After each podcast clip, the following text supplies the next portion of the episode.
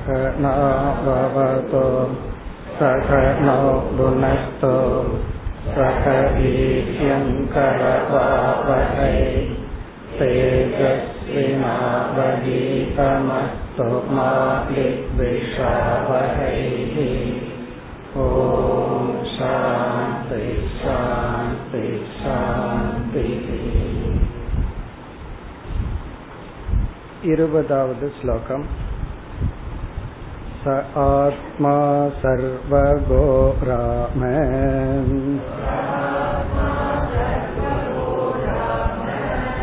नित्योतितमहावपुः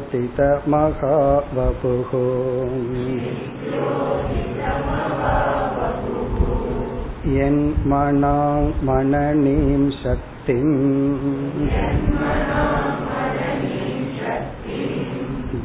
धत्ते तन्मन उच्यते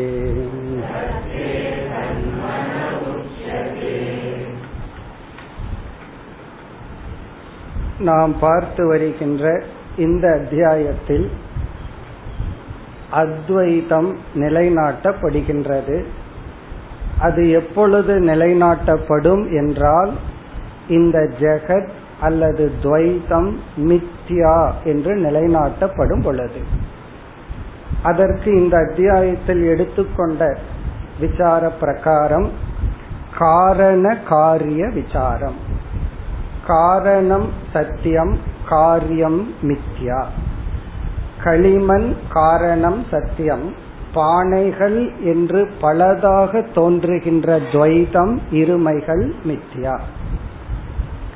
அடுத்ததாக நாம் பார்த்தது இந்த ஜெகத்துக்கு காரணமாக இருப்பவர் ஈஸ்வரன் என்ற தத்துவம். இப்ப ஈஸ்வரன் காரணம் ஜெகத் காரியம். இப்ப காரணமான ஈஸ்வரன் சத்தியம் ஜெகத்தானது மித்தியா. காரண காரிய விசாரத்தின் அடிப்படையில். பிறகு ஈஸ்வரனுக்குள் யார் இருக்கிறார்கள்?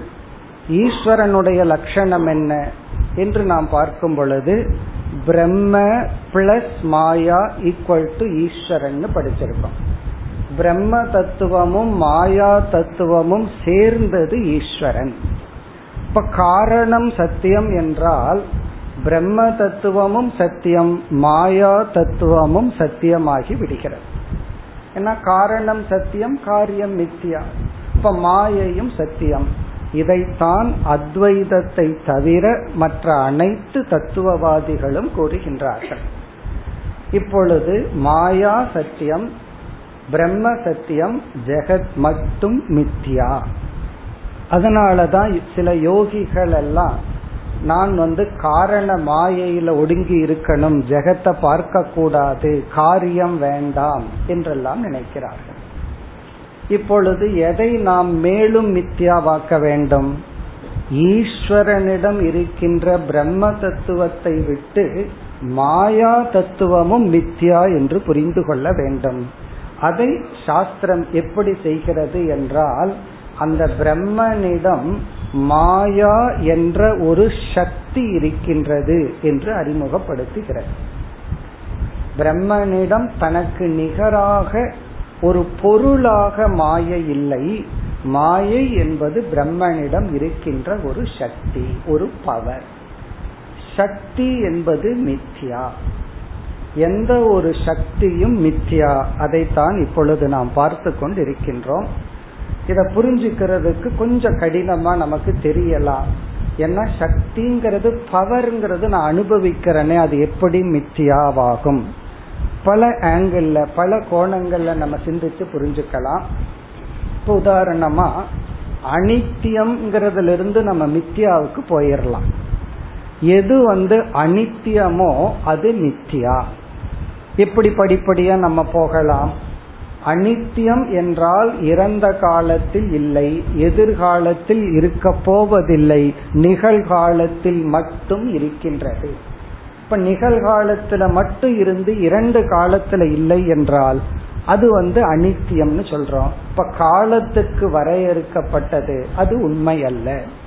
எந்த ஒரு சக்தியுமே அனித்தியம். அது நமக்கு நல்லா தெரிகிறது. நம்ம எக்ஸாம்பிளா பார்த்துட்டு வர்ற சக்தி என்ன? கையுக்கு எழுதுகின்ற சக்தி. அது நித்தியமா அனித்தியமா?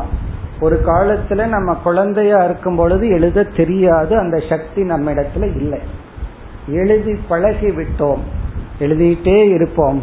ஒரு காலத்துல எழுதும் சக்தியை கை இழந்து விடும். கை இருக்கும் எழுதுற சக்தி இழக்கப்பட்டு விடும். அப்படி நம்மிடத்தில் இருக்கின்ற அனைத்து சக்தியும் ஒரு தற்காலிகமானது ஆகவே நித்யா. இப்ப சக்தி என்று மாயையை கூறியதனால் மாயா மித்யா சொரூபம். இப்ப பிரம்மன் என்ன பண்ற தன்னிடம் மித்யாவான ஒரு சக்தியை பயன்படுத்தி இந்த உலகத்தை படைத்துள்ளார். இந்த விசாரத்துல தான் நம்ம இருக்கிறோம். இப்ப இந்த ஸ்லோகத்துல இப்ப பார்த்து வருகின்ற ஸ்லோகம் எல்லாம் வித்யாரண்யர் யோக வாசிஷ்டத்திலிருந்து அப்படியே கொட்டேஷனா கொடுக்கிறார். ஆகவே ராம வசிஷ்டர் வந்து ராமரை அழைத்து சொல்றார் ச ஆத்மா சர்வகக. அந்த பிரம்மஸ்வரூபமாக இருக்கின்ற அந்த ஆதாரமான ஆத்மா சர்வகக எல்லா இடத்திலும் வியாபித்துள்ளது. நித்திய உதித மகாவபுகு. நித்தியம்னா எப்பொழுதும் இருக்கின்றது. உதிதம்னா பிரகாசமானம். மகா என்றால் வரையறுக்கப்படாத. வபுகு என்றால் சொரூபம். இப்படிப்பட்ட பிரம்மஸ்வரூபம் அந்த ஆத்மஸ்வரூபம் அல்லது பிரம்மஸ்வரூபம் மாயா என்ற சக்தியை தன்னிடம் வைத்திருந்து என்ன செய்கிறதா? அந்த சக்தியை முதலில் மனம் என்ற ஒன்றை அந்த சக்தியிலிருந்து படைக்கின்றது. அதுதான் இரண்டாவது வரியில எது மனா மனநீன் சக்தி தத்தே. அந்த பிரம்ம தத்துவம் தன்னுடைய சக்தியிலிருந்து மனாத் என்றால் சிறிதளவு மனநீம் சக்தி. இங்க மனநீம் சக்தி என்றால் ஜடமான இந்த உலகத்தில் நம்முடைய மனம் என்ற அந்த கரணத்துக்குள் மனம் என்ற தன்மையை இது உருவாக்குகின்றது. அந்த மனம்ங்கிற தன்மை என்ன? மைண்டுங்கிற தன்மை என்ன? என்றால் விளக்காசிரியர் அழகாக இதுக்கு லட்சணம் கொடுக்கிறார். இந்த மனநீ சக்தி மனதினுடைய தன்மை என்ன என்றால் சுவ பரவேத்தியத்துவம் தன்னையும் மற்றதையும் புரிந்து கொள்கின்ற சக்தி அறிந்து கொள்கின்ற சக்தி ஞான சக்தி. ஸ்வ அப்படின்னா மனசு தன்னையே உணர்ந்து கொள்கிறது. அதனாலதான் பல சமயத்தில் என்ன சொல்றோம்? என் மனசு கொஞ்சம் சரியில்லை. மனசுல ஏதோ பாரமா இருக்கு. அப்படி எல்லாம் சொல்றோம். அப்ப மனம் தன்னை உணர்ந்து கொள்கின்றது பிறகு உலகத்தையும் உணர்ந்து கொள்கின்றது. அந்த ஒரு சக்தி அது வெளிப்பட்டு மனநீம் சக்தி தத்தே எப்பொழுது பிரம்ம தத்துவம் மாயா என்று என்று சொல்கின்ற தன்னுடைய சக்திக்குள் ஒரு அம்சமான ஞான சக்தியை பயன்படுத்துகிறாரோ அப்பொழுது தன் மன உச்சதே மனம் என்கின்ற ஒரு தத்துவம் தோன்றுகிறது. அதாவது உலகத்தை பார்த்து தன்னையும் பார்த்து அனுபவிப்பவன் ஜீவன் என்ற ஒரு தத்துவம் தோன்றுகிறது. இதனுடைய பொருள் மனம்ங்கிற ஜட உபாதிக்குள் சிதாபாசம் என்ற தத்துவம் தோன்றி ஒரு இண்டிவிஜுவல் அனுபவிப்பவன் என்ற ஒரு தத்துவம் உருவாகின்றது. அனுபவிப்பவன் வந்தா தானே அனுபவிக்கப்படும் பொருள் அனுபவம் எல்லாம் வரும். இனி அடுத்ததுல வந்து அனுபவிக்கப்படும் பொருளும் உருவாக்கப்படுகிறது. பிறகு மனதுல என்னென்னலாம் உருவாக்கப்படுகிறது? அதை அடுத்த ஸ்லோகத்தில் குறிப்பிடுகின்றார். அடுத்து இருபத்தி ஓராவது ஸ்லோகம். ஆதௌ மனஸ்தத் அனுபந்த விமோக்ஷ திருஷ்டி.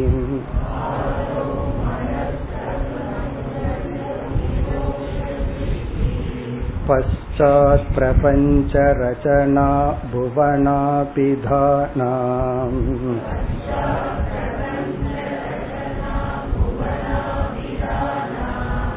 इत्यादिका स्थितिरियं हि गता प्रतिष्ठा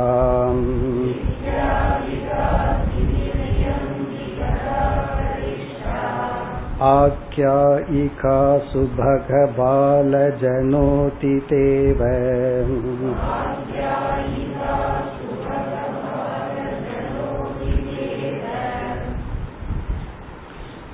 சுபக என்று ராமரை வசிஷ்டர் அழைக்கின்றார். சுபக என்றால் மேலான ராஜகுமாரனே என்று பொருள். ஆதௌ முதலில் மனக தத் அனுபந்த விமோக்ஷ திருஷ்டி. இப்பொழுது மாயையிலிருந்து மனம் என்ற ஒன்று படைக்கப்பட்டு விட்டது. இனி இந்த மனம் எதை படைக்கிறது? மனம்ங்கிற ஒரு கற்பனை செய்யப்பட்டு விட்டதாம். அதற்கு பிறகு இந்த மனம் செய்கின்ற கற்பனைகள் என்ன? பெரிய கற்பனை மனக தத் அனுபந்த விமோக்ஷ திருஷ்டி. இங்க திருஷ்டினா இப்படியெல்லாம் மனசு பார்க்க ஆரம்பித்து விடுகிறது. இந்த மனம் படைச்ச உடனே மனம் உருவாக்குகின்ற முதல் சிருஷ்டி அனுபந்தம் நான் பந்தப்பட்டுள்ளேன் என்ற சம்சாரங்கிற ஒரு உணர்வு. சம்சாரத்தை மனம் படைக்கின்றது மனம் உருவாக்குகின்றது. இப்பொழுது இந்த சம்சாரம்ங்கிறது சத்தியமா மித்தியாவாங்கிறது கேள்வி. அடுத்தது மோக்ஷங்கிறது சத்தியமா மித்தியாவாங்கிறது கேள்வி. இப்ப சம்சாரம்ங்கிறது சத்தியமாக இருந்தா அதை ரிமூவ் பண்ண முடியாது. ஏன்னா அது சத்தியம். அது வந்து இல்லாமலேயே இருந்தால் அதை நீக்க வேண்டிய அவசியம் இல்லை. அப்ப சம்சாரம்ங்கிறது என்ன? அதுவும் ஒரு மித்யா. இப்ப சம்சாரம்ங்கிறது மித்யா. அப்ப மித்தியா சம்சாரத்திலிருந்து விடுதலை அடைகிறதுக்கா இவ்வளவு கஷ்டப்பட்டேன்? அப்ப எனக்கு மோட்சம் வேண்டாம் அப்படின்னு யாராவது சொன்னா அதுதான் மோட்சம். காரணம் என்ன? நான் பந்தப்படலையே. எனக்கு எதுக்கு மோட்சம்? ஒருத்தன் கட்டுண்டே இல்லை. ஒருத்தன் வந்து சொல்றான் உன்னை நான் ரிலீஸ் பண்றேன்னு. நீ ரிலீஸ் பண்ண வேண்டிய அவசியம் இல்லை நான் தான் ஃப்ரீயா இருக்குன்னு ஒருத்தன் சொல்றான்னு வச்சுக்கோமே. அப்ப அவன் ரிலீஸ்ன்னு அர்த்தம்.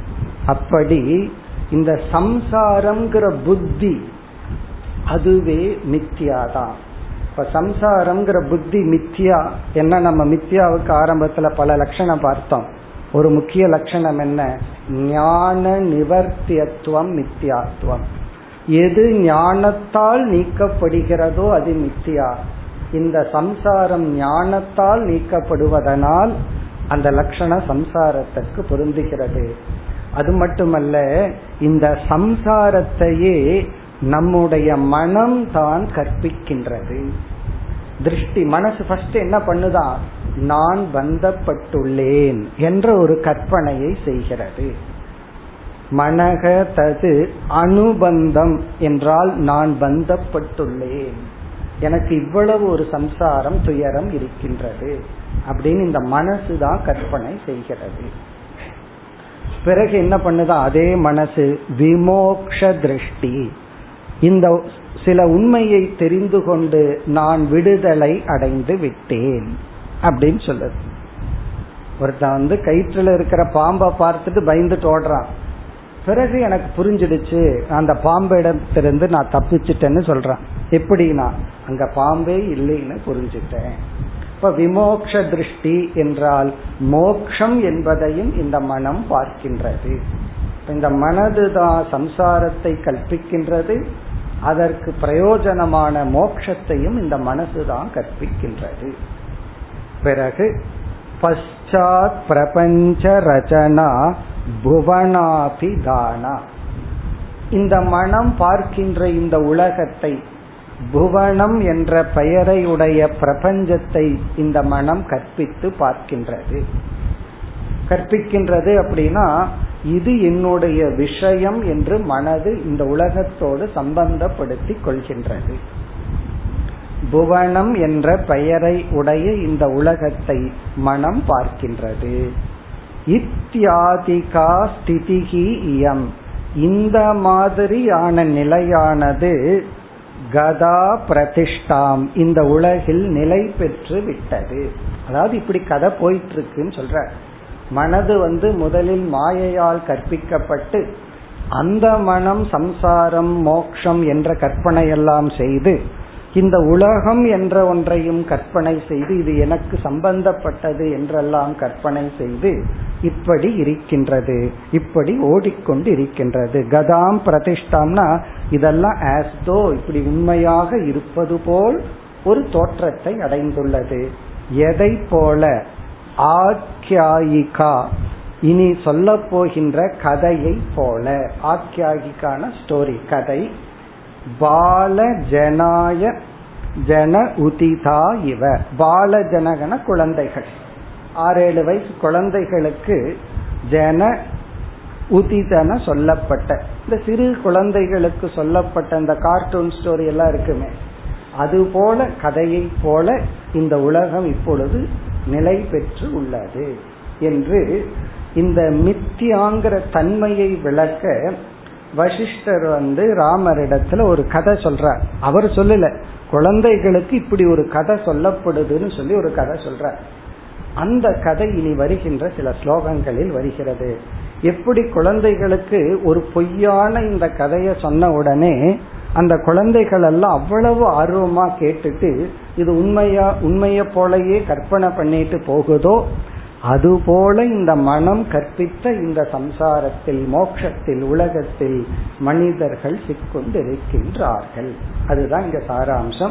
அடுத்த ஸ்லோகத்திலிருந்து இருபத்தி இரண்டுல இருந்து இருபத்தி எட்டு வரைக்கும் அந்த கதை தான். கதையினாவே பொய். அந்த பொய்யுக்குள்ள சில பொய் எப்படியெல்லாம் குழந்தைகளுக்கு சொல்லப்படுகிறது அந்த குழந்தைகளும் அதை எப்படி ரசிக்கின்றது அது சொல்லப்படுகிறது. வருகின்ற ஸ்லோகம் எல்லாம் மிக எளிமையான ஸ்லோகம் ஐந்து ஸ்லோகங்கள் இந்த கதையாகவே உள்ளது சேர்த்து பார்ப்போம் இருபத்தி இரண்டு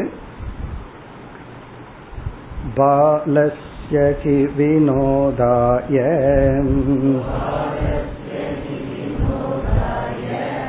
धात्री भक्तिशुभां कथाम्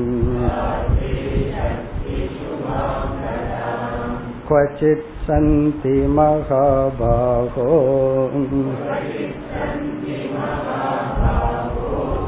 राजपुत्रास्त्रयः शुभाः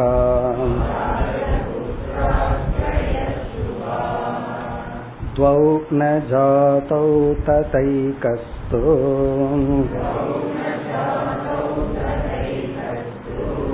गर्भ एव न च स्थितः वसन्ति ते धर्मयुक्ताः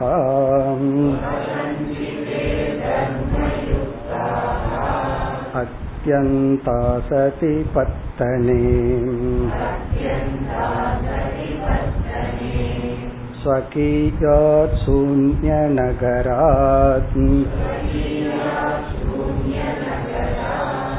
निर्गत्य विमलाशयाः गच्छन्तो गगने वृक्षान् ददर्शु फलशालिनः भविष्यन्नगरे तत्र राजपुत्रास्त्रयोऽपि ते सुखमध्यस्थिता पुत्र मृगया व्यवहारिणः धात्रेति कथिता राम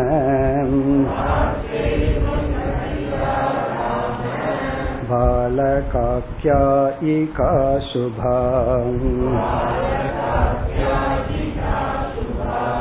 निश्चयं शययौ बालः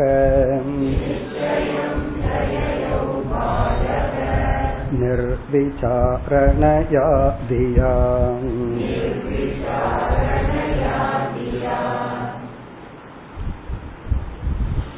குழந்தைகளுக்கு சொல்லப்படுகின்ற ஒரு கற்பனை கதை. அதுபோலதான் நம்ம கதையும் ஓடிட்டு இருக்குன்னு சொல்ற.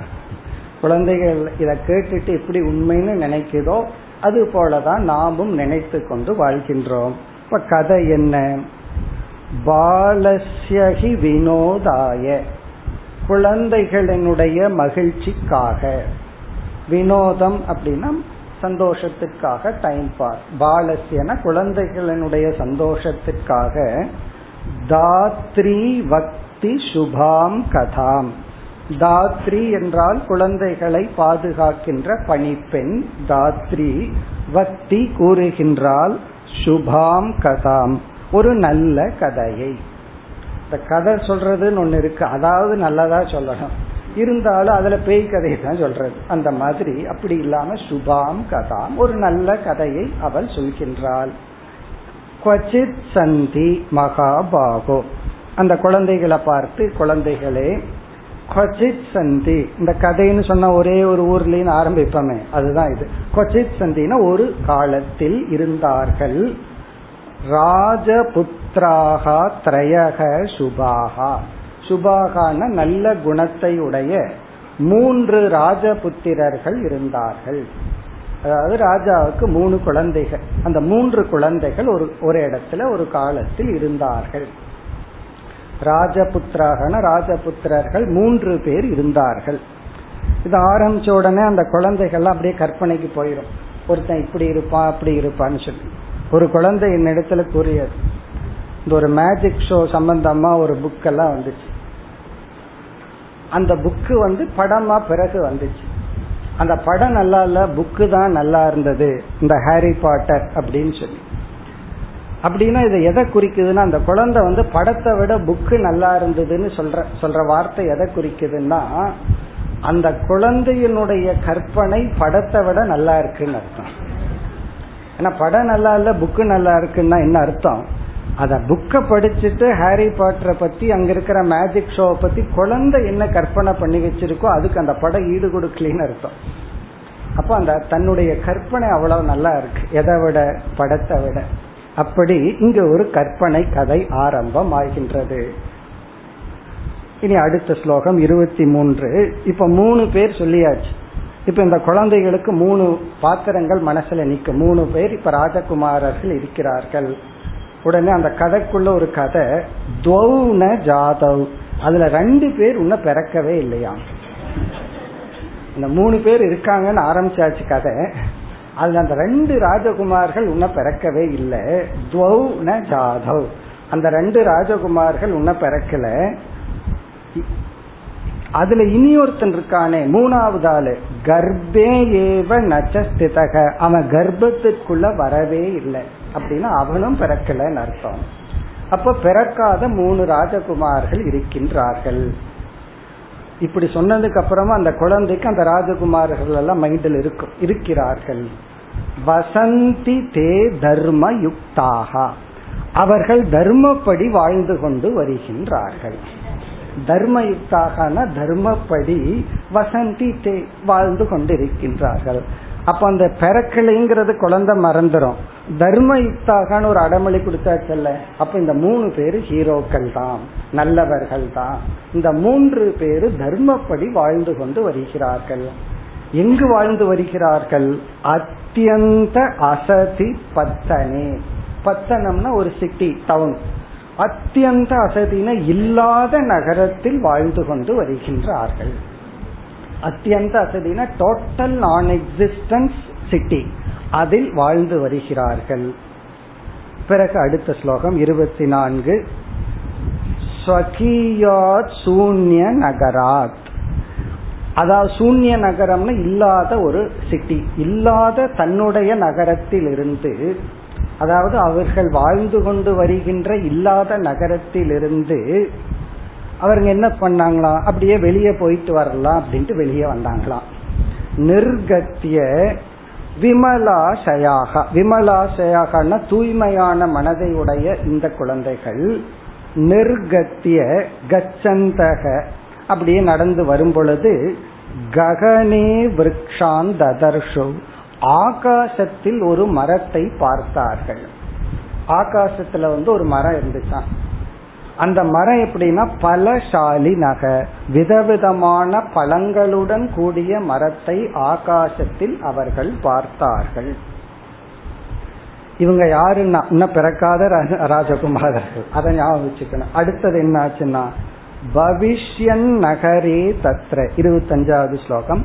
அதாவது இனிமேல் உருவாக்க போகின்ற அந்த நகரத்தில் அது இல்லாத நகரத்தில் தத்திர இந்த ராஜகுமாரர்கள் என்ன செய்தார்களாம்? ராஜபுத்ராகா திரயோபித்தே இந்த மூன்று ராஜகுமார்களும் சுகமத்திய ஸ்திராகா புத்திர. புத்திரன் அந்த குழந்தையை அவள் அழைத்து மிக சந்தோஷமாக வாழ்ந்தார்கள். அவர்களுக்கு பொழுதுபோக்கு என்னன்னா? மிருகயா வியவகாரினக காட்டுல சென்று வேட்டையெல்லாம் ஆடிக்கொண்டு சந்தோஷமாக இருந்தார்கள். இனி என்னாச்சா? தாத்ரியா கதிதா ராம. ஹே ராம குழந்தைகளுக்கு சொல் இவளால் சொல்லப்பட்ட இந்த கதையை பால ஆக்கியாயிகா சுபா குழந்தைகளுக்காக கூறப்பட்ட இந்த மங்களமான இந்த கதையை என்னாச்சுன்னா இந்த குழந்தைகள் எல்லாம் கேட்டு பாலக இதையெல்லாம் கேட்டு சந்தோஷமா போனார்களாம் போகும்போது இந்த கதையை பத்தியே பேசிட்டு போனாங்களாம் ஒரு சினிமா பார்த்துட்டு வந்துட்டு வந்ததுக்கு அப்புறம் அதை பத்தி பேசிட்டு வர்றமல்ல? அங்க நடந்ததெல்லாம் பொய்ன்னு தெரிஞ்சாலும் அதை பத்தி பேசிட்டு வர்றமல்ல? அது போல நிர்விசாரணையா தியா நிச்சயம் சயவ் ரொம்ப அழகா இருக்கு நல்லா இருக்குன்னு இந்த கதாபாத்திரங்களை பத்தி பேசிட்டு நிர்விசாரணையா தியா. இது இது எந்த அளவுக்கு உண்மை? நிஜமாலுமே இப்படி எல்லாம் நடக்குமாங்கிற விசாரத்துல ஈடுபடாமல் அறிவுபூர்வமாக ஆய்வில் ஈடுபடாமல் அந்த பாத்திரங்களை மனசுல நினைச்சிட்டு எப்படி குழந்தைகள் சந்தோஷமா போறது போல அடுத்த ஸ்லோகத்துல என்ன நடக்குதா? அதை கூறுகின்றார். இதுவரை கதை. இது போல என்ன நடக்கின்றதாம்? இருபத்தி ஏழாவது ஸ்லோகம். इयं संसाररचना विचारोज्जितचेतसाम् बालकाख्यायिके वेत्तम्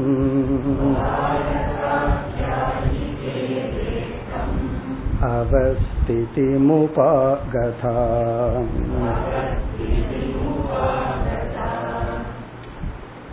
இதுபோல இயம் சம்சார ரச்சனா.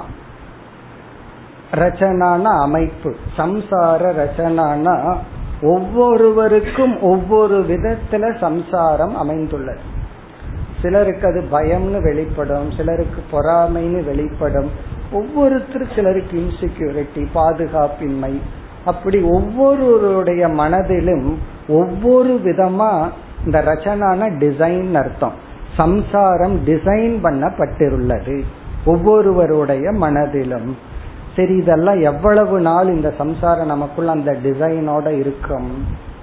விசாரோ உஜ்ஜித சேதசாம்.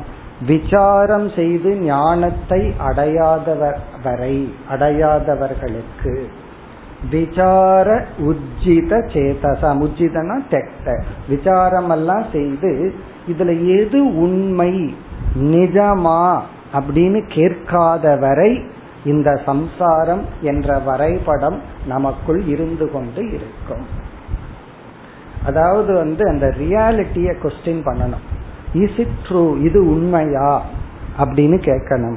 நம்ம விவகாரத்திலேயே அதை கேட்கறது இல்லை ஒருத்தர் ரொம்ப அழகா ஒரு பொய் சொன்னா அதை அப்படியே நம்பிக்கிறோம்.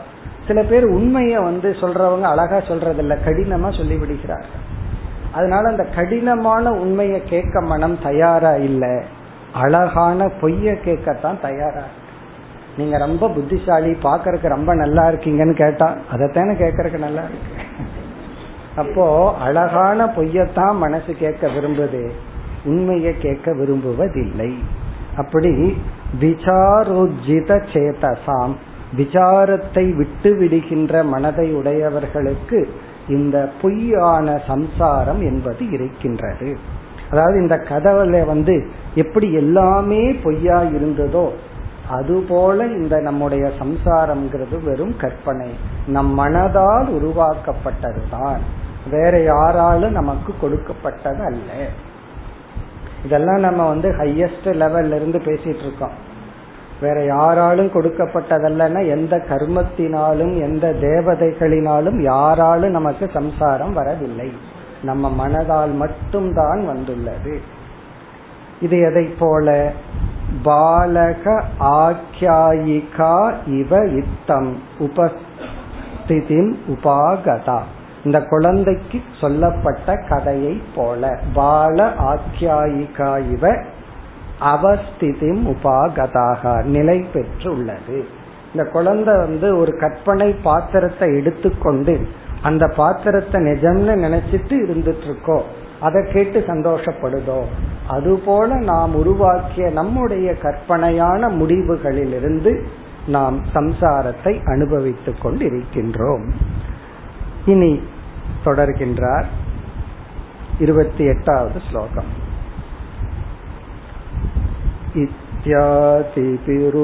इत्यादिपिरुपाख्यानैः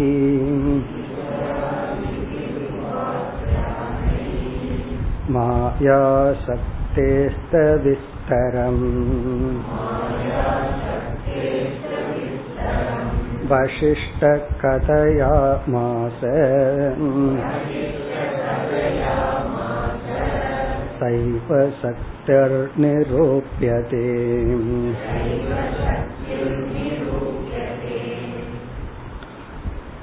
யோக வாசிஷ்டத்திலிருந்து இப்பொழுது வித்யாரண்யர் வெளியே வருகின்றார் அவர் சொல்றார் இந்த மாதிரி வசிஷ்டர் கதை சொன்னார் அப்படின்னு சொல்லிட்டு இப்பொழுது நாம் எடுத்துக்கொண்ட இந்த தலைப்பு சக்தி என்ற தலைப்பு மேலும் விசார செய்ய போகிறோம் சொல்லி சொல்ற இத்தியாதிபிகி உபாக்கியானைகி இது போன்ற சில கதைகள் மூலமாக யோக வாசிஷ்டத்துக்குள்ள பல சிறிய சிறிய கதைகள் இருக்கின்றது. அதுபோல இது போன்ற கதைகள் மூலமாக மாயா சக்தேச்ச விஸ்தரம். மாயா சக்தியினுடைய இந்த விஸ்தரம் அதனுடைய செயல்கள் என்ன அதனுடைய தன்மைகள் என்ன என்பதெல்லாம் வசிஷ்டக கதையா மாச வசிஷ்டர் ராமபிரானுக்கு கூறினார். சாயேவ சக்திகி நிரூபியதே. அந்த சக்தி தான் இதுவரை நாம் விளக்கிக் கொண்டு வருகின்றோம் மேலும் விளக்கப் போகின்றோம். அப்படின்னு சொல்லி இது ஒரு இன்ட்ரோடக்ஷன் ஸ்லோகம் இடையில சக்தியை பத்தி இவ்வளவு கருத்து சொன்னார் பிறகு அடுத்த ஸ்லோகத்துல மிக முக்கியமா அந்த சக்தியினுடைய சாராம்சத்தை சொல்ல போறார் அதனால நாம மேலும் இந்த சக்தியை பற்றி கூறப்போகின்றோம் என்று சொன்னார் இனி அடுத்து இருபத்தி ஒன்பதாவது ஒரு முக்கியமான ஸ்லோகம்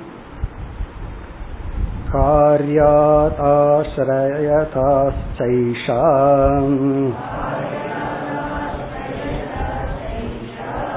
भवेत् शक्तिर्विलक्षणा स्फोटाङ्कारौ दृश्यमानौ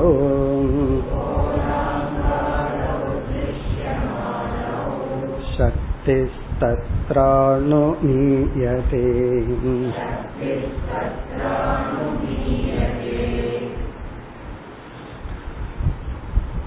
முதல் வரியில் இந்த சக்தியினுடைய நித்தியாங்கிற தன்மையை மிக அழகாக விளக்குகின்றார். அதனால முதல் வரி மிக முக்கியமான ஒரு கருத்து. இப்ப நம்ம மீண்டும் விசாரத்துக்குள்ள போவோம். இப்ப சக்தி நம்ம எடுத்துக்கொண்ட அதே எக்ஸாம்பிள் எடுத்துக்குவோம். கை அப்படிங்கிறது நம்ம கிட்ட இருக்கு. விரல்களோடு சேர்ந்த கை. அதற்கு வந்து எழுதுகின்ற பிறகு வந்து ஒன்றை உயர்த்துகின்ற இது போல பல சக்தி கைக்கு இருக்கு. இப்ப இந்த சக்தி வந்து கைக்கு வெளியே இருக்கா கையா என்ற ஒரு கேள்வி நம்ம ஆரம்பத்திலேயே கேட்டோம். அதாவது இந்த கையுதான் சக்தியா அல்லது இந்த சக்தி கைக்கு வெளியே இருக்கா? கைக்கு வெளியே இல்லை. கைக்கு வெளியே இருந்ததுன்னா நம்ம என்ன எக்ஸாம்பிள் பார்த்தோம்? நான் எழுதுற சக்தியை வீட்டுல வச்சுட்டு வந்துட்டேன் கையை மட்டும் கொண்டு வந்திருக்கேன்னு சொல்லுவோம். அப்படி இல்லை. அப்போ கைக்கு வெளியே எழுதும் சக்தி கிடையாது. அப்ப கைதான் அந்த சக்தியா அப்படின்னா அப்படியும் இல்லை. காரணம் கை இருந்து அந்த சக்தி இல்லாதத பாக்கிறோம் கைய அப்படியே இருக்கு ஆனா சக்தி இல்லாதத பாக்கிறோம் அப்ப கைக்கு அப்பாற்பட்டு இருக்கு. அது வெளியும் கிடையாது வேற எங்க இருக்கு? அப்படி யோசிச்சு பார்த்தா இந்த சக்திங்கிறதுக்கு இருக்கு ஆனா அதனுடைய லொக்கேஷனை சொல்ல முடியாது. அது இருக்கின்றது ஆனால் எங்க இருக்குன்னு அதை ட்ரேஸ் அவுட் பண்ண முடியல அதுதான் மித்தியா எதை அனுபவிக்கின்றோமோ எதற்கு ஆதாரம் இல்லையோ அது மித்தியா எது இல்லையோ அது மித்தியா அனுபவிக்கிறோம் ஆனா அதுக்கு லொகேஷனை சொல்ல முடியாது அது மித்தியா அப்படி சக்திங்கிறது மித்தியா. அதைத்தான் இங்கு கூறுகின்றார். இப்ப இந்த சக்தி அப்படிங்கிறது வந்து எழுதுற சக்தின்னு வச்சுக்கோமே இந்த சக்தி வெளிப்படுகிறது. நம்ம பேசாம கைய வச்சிருக்கிறோம். அப்ப என்ன ஆகுது? எழுதுற சக்தி வெளிப்படாமல் அப்படியே இருக்கு. பிறகு நம்ம எழுத ஆரம்பிக்கும் பொழுது அது சக்தி அந்த எழுதும் சக்தி வெளிப்படுகிறது. அப்படி நம்ம வெளிப்பட்டு எழுதுகின்றோம் அல்லவா? அது சக்தியினுடைய காரியம். சக்தியினுடைய எஃபெக்ட் எது சக்தியினுடைய காரியம்? உங்க நோட்ஸ் தான் சக்தியினுடைய காரியம். எவ்வளவு எழுதி வச்சிருக்கீங்க? அது சக்தி காரியம்.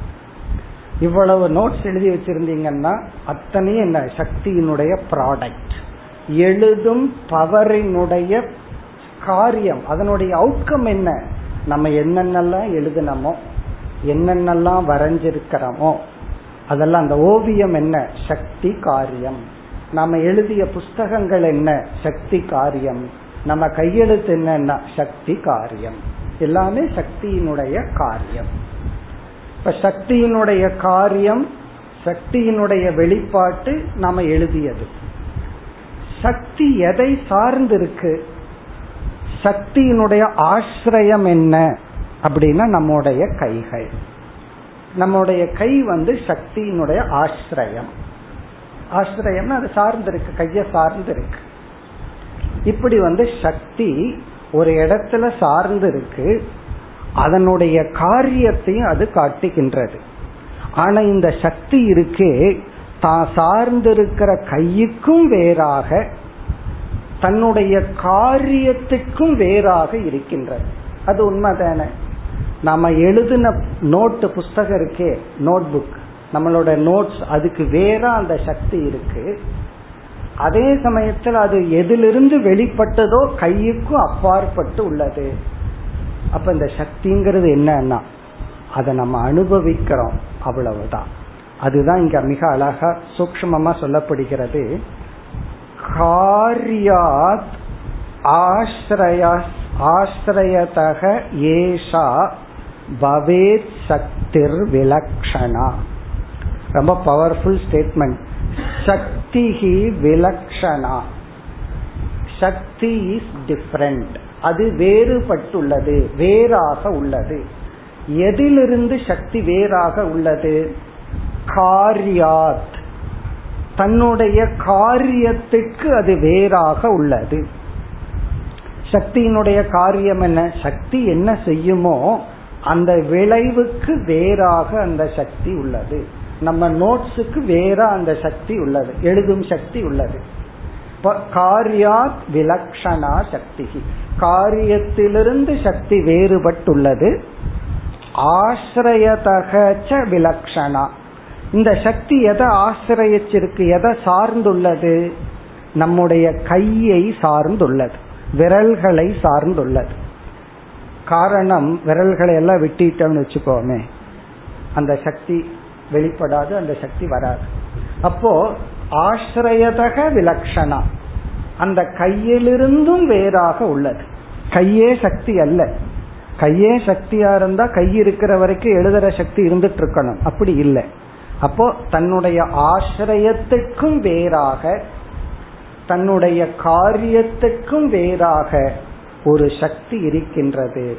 அதுதான் நித்யா இதெல்லாம் நம்ம எக்ஸாம்பிள் இதுல இருந்து பின்னாடி எப்படி கனெக்ட் பண்ண போறாருன்னா மாயாங்கிற சக்தி தன்னுடைய ஆசிரியம் யார்? பிரம்ம. பிரம்மாஸ்ரயா மாயான்னு படிச்சிருக்கோம். எல்கேஜியில அதாவது தத்துவ போதத்துல படிச்சிருக்கிறோம். வேதாந்தத்தினுடைய எல்கேஜிங்கிறது தத்துவ போதம் தானே?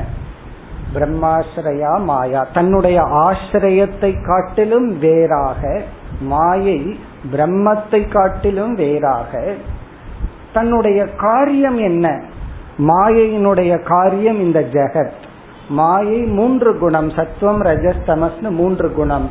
இந்த முக்குண வடிவமாக காரியமாக காட்டிய இந்த உலகத்திலும் வேறாக அப்ப காரியா இங்க எழுதுறது எழுதி நம்ம நோட்ஸ் தான் இந்த உலகம்.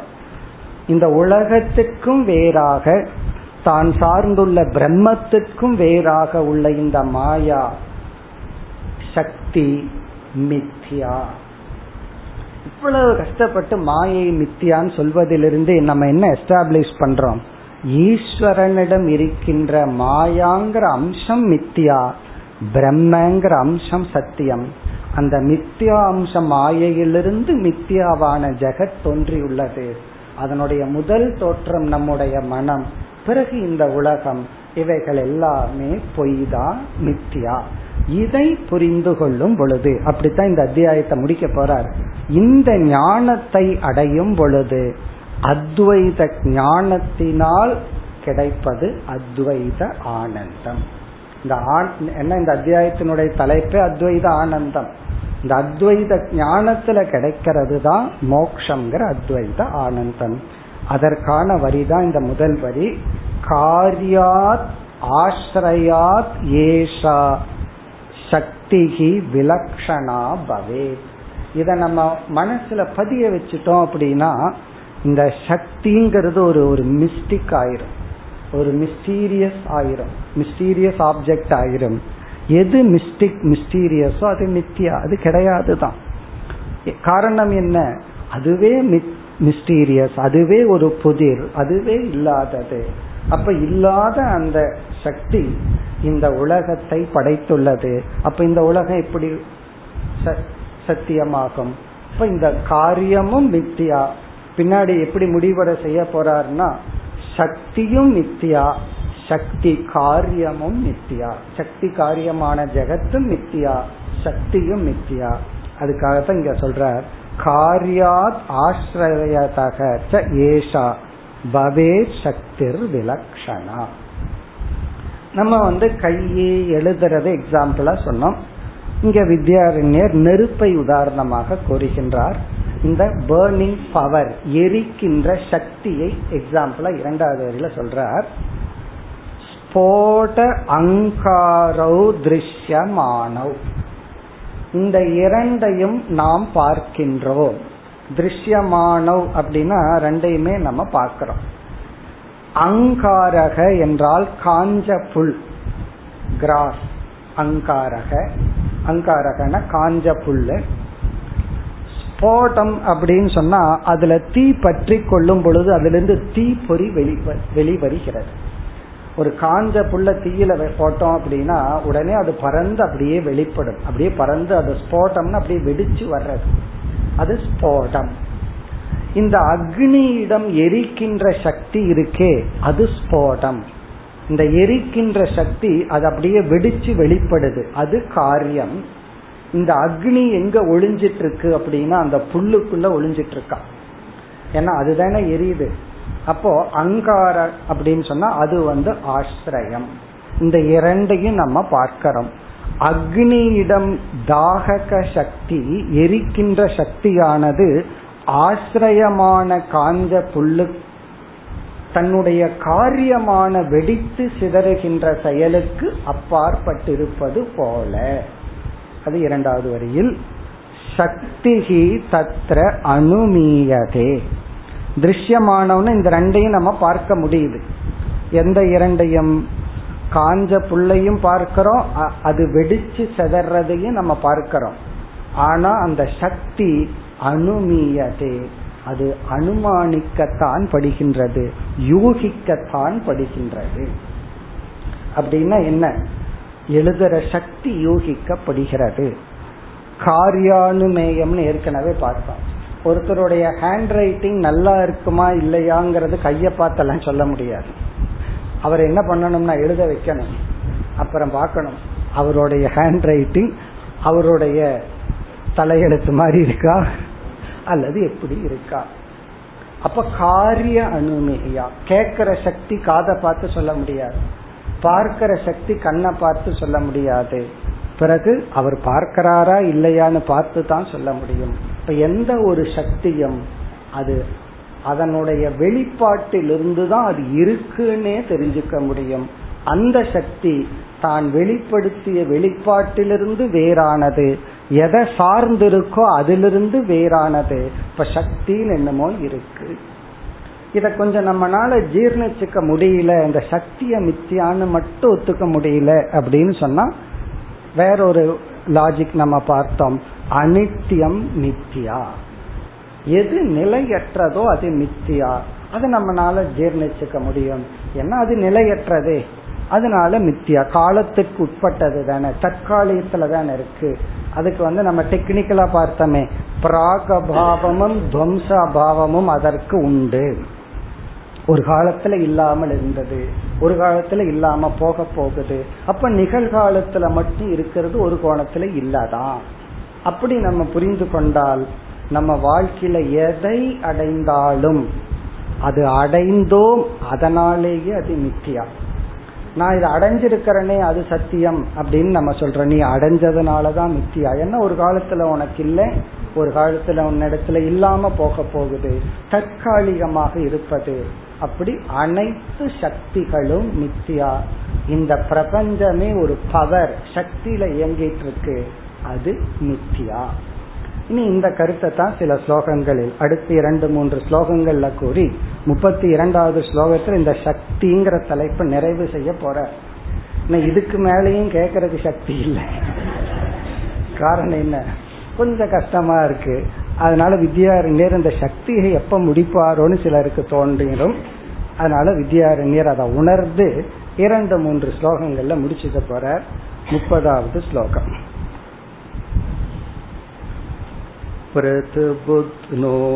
पृथुबुध्नोतराकारः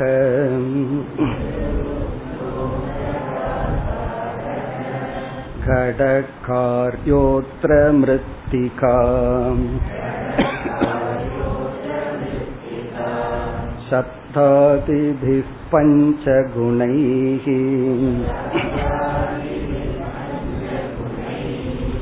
युक्ता शक्तिस्त्वतद्विधा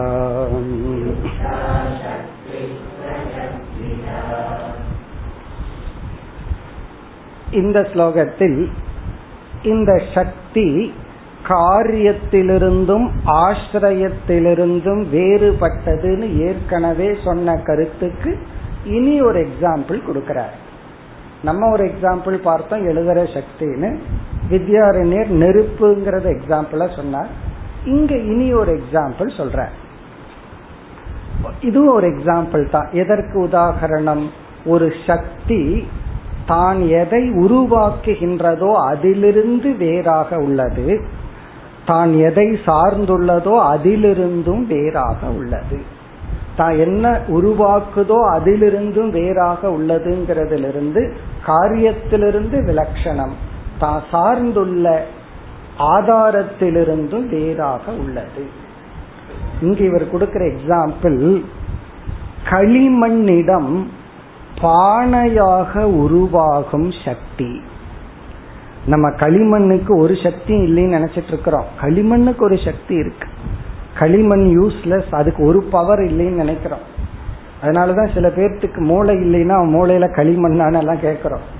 அப்படி கேட்டக்கூடாது களிமண்ணுக்கு ஒரு சக்தி இருக்கு. அந்த என்ன சக்தினா? பானையாக ஆகும் சக்தி.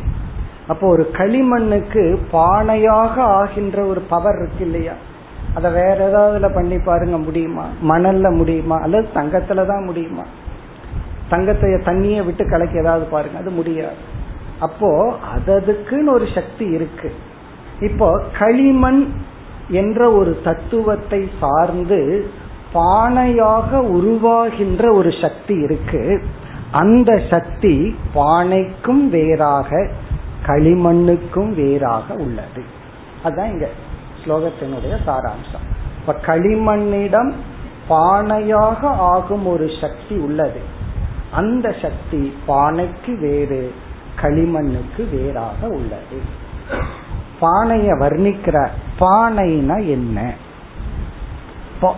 பானைக்கு லட்சணம் கொடுக்கிறார். என்ன லட்சணம்? இந்த லட்சணங்கிறதா புரியாது. பானை புரிஞ்சிடும் பானையை கொண்டு வந்து காமிச்சா பானையும் புரிஞ்சிடும் இந்த லட்சணம் தான் எப்பவுமே அப்படித்தான் சில சமயம் லட்சணம் புரியாது. அந்த வஸ்து நமக்கு புரிஞ்சிடும். பானைக்கு என்ன லட்சணம் சொல்றாருன்னு பாரு. பிருது புத்ன உதர ஆகாரக கடக. கடகன பானை. பானைக்கு லட்சணம். பானை எப்படி இருக்கும்? ஒரு கேள்வி. ஒன்னாம் கிளாஸ்ல கேக்குற மாதிரி பானை எப்படி இருக்கும்? அதுக்கு பதில் சொல்ற பிருது அப்படின்னா பருத்த. புத்னம் அப்படின்னா வட்ட வடிவமான. பிருது புத்ன உதர என்றால் வயிற்றை போல. ஆகாரம்னா உருவத்தை உடையது பானை. பானைக்கு லட்சணம். அதாவது பருத்த வட்ட வடிவமான வயிற்றை போன்ற ஒரு உருவத்தை உடையது எதுனா பானை. இப்படி வந்து கண் பார்வையற்றவங்கிட்ட போய் இப்படி சொன்னோம்னு வச்சுக்கோமே. அவனுக்கு என்ன புரியும்? அப்படி சொல்ற பிருத்துனா பெரிய புத்தினம் அப்படின்னா வட்ட வடிவமான உதர வயிற்றை போல ஆகாரத்தை உடைய பானை. காரியக. அதுதான் காரியம். ப்ராடக்ட் அது வந்து உருவாக்கப்பட்ட பொருள். அத்திர மிருத்திகா. மிருத்திகான களிமண். இங்கு களிமண் ஆனது ஆசிரயம். மிருத்திகா சப்தாதிபிகி பஞ்சகுணைகி யுக்தா. சப்தாதிபிகி இந்த மிருத்திகா என்பது சப்தம் முதலிய அஞ்சு குணங்களுடன் சேர்ந்த ஒரு திரவியம் ஒரு சப்ஸ்டன்ஸ் ஒரு பொருள். மிருத்திகா அப்படிங்கிறது ஒரு பொருள். இந்த மிருத்திகாவுக்குள்ள ஒரு சக்தி இருக்கு. ஏதோ ஒரு பவர் அந்த களிமண்ல இருக்கிறதுனால தானே களிமண் அந்த கிளேவுக்குள்ள ஒரு பவர் இருக்கு. அந்த பவர் தான் என்ன பண்ணுது? பானைன்னு ஒண்ணு வர்றதுக்கு காரணமாகிறது. சக்தி அதத்விதா. அந்த சக்தி இருக்கே. களிமண்ணை சார்ந்து பானையாக அந்த களிமண்ணை வடிவமைக்கும் அந்த சக்தியானது. அதத்விதா. அதத்விதா என்றால் இது இந்த பானைக்கும் இந்த களிமண்ணுக்கும் பானைக்கும் வேறாக உள்ளது.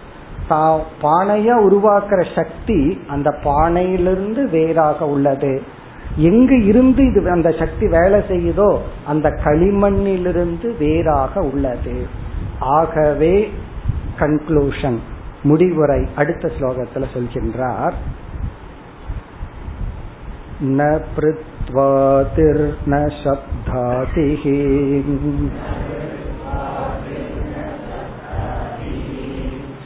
शक्ता वस्तु यथा तथा अत एव चिन्त्यैषा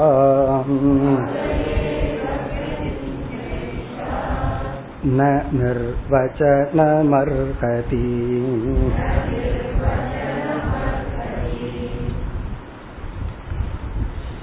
சக்தியை பற்றி இவ்வளவு விசாரமும் இந்த முடிவுக்காகத்தான் முதல் வரியில் அதை ரிப்பீட் பண்றார். ந பிருத்வாதி ந சப்தாதிகி சக்தௌ அஸ்தி. இந்த சக்தியில் இந்த பெரிதாக வட்ட வடிவமாக இருத்தல்ங்கிற தன்மை கிடையாது. ந பிருத்வாதி சக்தௌ அஸ்தி. சக்தியில் சக்தி என்ற தத்துவத்திடத்தில் காரியத்தில் இருக்கின்ற குணங்கள் கிடையாது. ந சப்தாதிகி ஆசிரியமாக ஆதாரமாக இருக்கின்ற களிமண்ணில் இருக்கின்ற குணங்களும் அந்த சக்தியில் இல்லை. யதா சத்தௌ நாஸ்தி. யதா ததா. அதாவது களிமண்ணில் இருக்கிற குணங்கள் பிறகு வந்து பானையில் இருக்கிற குணங்கள் இந்த இரண்டுமே சக்தியில கிடையாது. அதுதான் ரொம்ப ஆச்சரியம். சக்தி என்ன பண்ணுதுன்னா எதை சார்ந்து இருந்துட்டு உன்னை கிரியேட் பண்ணியிருக்கோ இந்த மேஜிக் பவர் இந்த சக்தி எதை சார்ந்து இருக்கோ அதனுடைய குணமும் தன்னிடத்துல இல்லை. எதை கிரியேட் பண்ணிடுச்சோ அதனுடைய குணமும் தன்னிடத்துல இல்லை. ஆனா இது அதை பண்ணிருக்கு அதான் மேஜிக் தான் உன்னை உருவாக்கி இருக்கு எதை சார்ந்திருந்து உருவாக்கி இருக்கோ அதனுடைய குணமும் அதன் இடத்துல இல்லை. எதை உருவாக்கி உள்ளதோ அதனுடைய குணமும் தான் வச்சுக்கல. இந்த விவஸ்தையற்ற இந்த சக்தியை என்ன சொல்றது? இரண்டாவது வரியில் அச்சிந்தியா ஏஷா. இதுதான் கன்க்ளூஷன் அச்சிந்தியா ந நிர்வச்சனம் அர்ஹதி ந நிர்வச்சனம்னா கெனாட் பி டிஃபைன்ட் அனிர்வச்சனீயம் ந நிர்வச்சனம் அர்ஹதி அர்ஹதினா அதை நாம் விளக்க முடியாது. இந்த அனிர்வச்சனீயம் அதான் ந நிர்வச்சனம் அர்ஹதி. அச்சிந்தியா ஏஷா. இந்த சக்தியானது அச்சிந்தியா. அச்சிந்தியா அப்படின்னா நம்முடைய தர்க்கத்திற்கும் சிந்தனைக்கும் லாஜிக்கும் எல்லா பிரமாணத்திற்கும் அப்பாற்பட்டது. இது வந்து பிரமாணத்தினால் நிரூபிக்க முடியாது. இத என்னைக்கு நம்ம புத்தி புரிஞ்சுக்குதோ அன்னைக்கு நமக்கு மோட்சம் இந்த வேதாந்தத்துல ஒரு கேள்வி கேட்டுட்டே இருப்பார்கள். ஆரம்பத்திலிருந்து தொடர்ந்து வர்ற கேள்வி என்னன்னா இந்த ஃப்ரீ வில்லா அல்லது ஃபேட்டா தலையெழுத்தா நம்ம வாழ்க்கையை நிர்ணயிக்கிறது தலையெழுத்து நிர்ணயிக்குதா? அல்லது நம்மளுடைய சுய முயற்சி நிர்ணயிக்குதா? இதுக்கு நம்ம ஏதோ ஒரு பதில சொல்லுவோம். அவங்களும் சந்தோஷமா புரிஞ்சுதுன்ட்டு போயிருவாங்க. நம்ம என்ன பண்றோம்? அந்த நேரத்துல இந்த கேள்வி வராம மீண்டும் கொஞ்ச நாள் அப்புறம் மறுபடியும் வரும். கொஞ்ச நாள் இந்த கேள்வி வராம இருக்கிறதுக்கு ஒரு பதில சொல்லி அனுப்பிச்சுட்டுறது. அனுப்பிச்சுட்டுறதுன்னா சாஸ்திரம் சொல்லுது. அதைத்தான் நம்ம சொல்லிட்டு இருக்கோம். நம்மளாக சொல்றது. சாஸ்திரம் ஆரம்பத்துல ஒரு பதில சொல்லும். அந்த சிஷ்யனுடைய புத்தி என்ன பண்ணும் சந்தோஷமா ஏத்துக்கோ கரெக்ட் தான் அப்படி அப்புறம் கொஞ்ச நாளைக்கு அப்புறம் அதே டவுட் மீண்டும் வரும். எப்படி அர்ஜுனனுக்கு அஞ்சாவது அத்தியாயத்துல சன்னியாசத்தை பத்தி ஒரு கேள்வி வந்து? பதினெட்டாவது அத்தியாயத்துல அதே கேள்வி வருது. சந்நியாசத்தின் தத்துவத்தை தெரிஞ்சுக்கணும். அப்ப மறுபடியும் இந்த கேள்வி வந்துட்டே இருக்கும். கடைசியா அந்த சிஷ்யனுடைய மனம் என்ன பதில சொல்லி ஆறுதல் அதாவது இதுல இருந்து விடுபடுது அப்படின்னா இந்த கேள்வியே அவசியம் இல்லை. இதுதான் சிஷ்யம் புரிஞ்சுக்க கூடிய கடைசி ஆன்சர் இந்த கேள்வியே தப்பு. தப்பான கேள்வியை நான் கேட்டுட்டு இருந்தா அதுக்கு அவர் பதில் சொல்லி அது வேற சரின்னு சொல்லிட்டு இருக்கேன் நான். காரணம் என்ன? இந்த கேள்வியிலேயே தவறு இருக்கின்றது. எப்படின்னா இந்த கயிற்றுல பாம்பை பாக்கிறமே அது நாலடியா ஆறடியா? அது நாகப்பாம்பா கட்டுவிரியனா? இப்படி ஒரு கேள்வி கேட்டுட்டு இருக்காருன்னு வச்சுக்கோங்க. அதுக்கு பதில் சொல்ற அது அநேகமா ஆறடியா தான் இருக்கும். இல்ல அஞ்சரைன்னு அவன் சொல்லுவான். இருக்கலாம் அஞ்சரையும் இருக்கலாம். இப்படி எல்லாம் பதில் சொல்லிட்டு இருப்பான் கடைசியில் அவன் என்ன புரிஞ்சுக்கிறான்னா அஞ்சடின்னு கேட்டதும் ஆறடின்னு கேட்டது வாட் கைண்ட் ஆஃப் ஸ்னேக்னு கேட்டதே தப்பு என்ன அங்க பாம்பே இல்லை. அப்படி ஃப்ரீவில்னு ஒன்று கிடையாது. ஃபேட்டுன்னு ஒன்று கிடையாதுங்கிறத புரிஞ்சுக்கணும். ஏன்னா இதெல்லாம் அச்சிந்தியா. கர்மா தீரிய டெம்பரரி தான். எடை காலத்துல தான் நம்ம சொல்லி அந்த மனசை அமைதிப்படுத்துறோம். கடைசியில இதுதான் பதில். அச்சிந்தியா நிர்வச்சனம் அருகதி இனி வந்து அடுத்த ஒரு இரு ஸ்லோகத்தில் சக்திங்கிற தலைப்பை முடிச்சு உடனே ஈஸியா இருக்குன்னு நினைக்க வேண்டாம். அதை விட கடினமான வேறொரு டாபிக் எடுத்துக்கொள்ள போகின்றார். அடுத்த வகுப்பில் பார்ப்போம். ஓம் போர் நமத போர் நமியம் போர் पूर्णस्य पूर्णमादाय पूर्णमेवावशिष्यते ॐ शान्ति शान्ति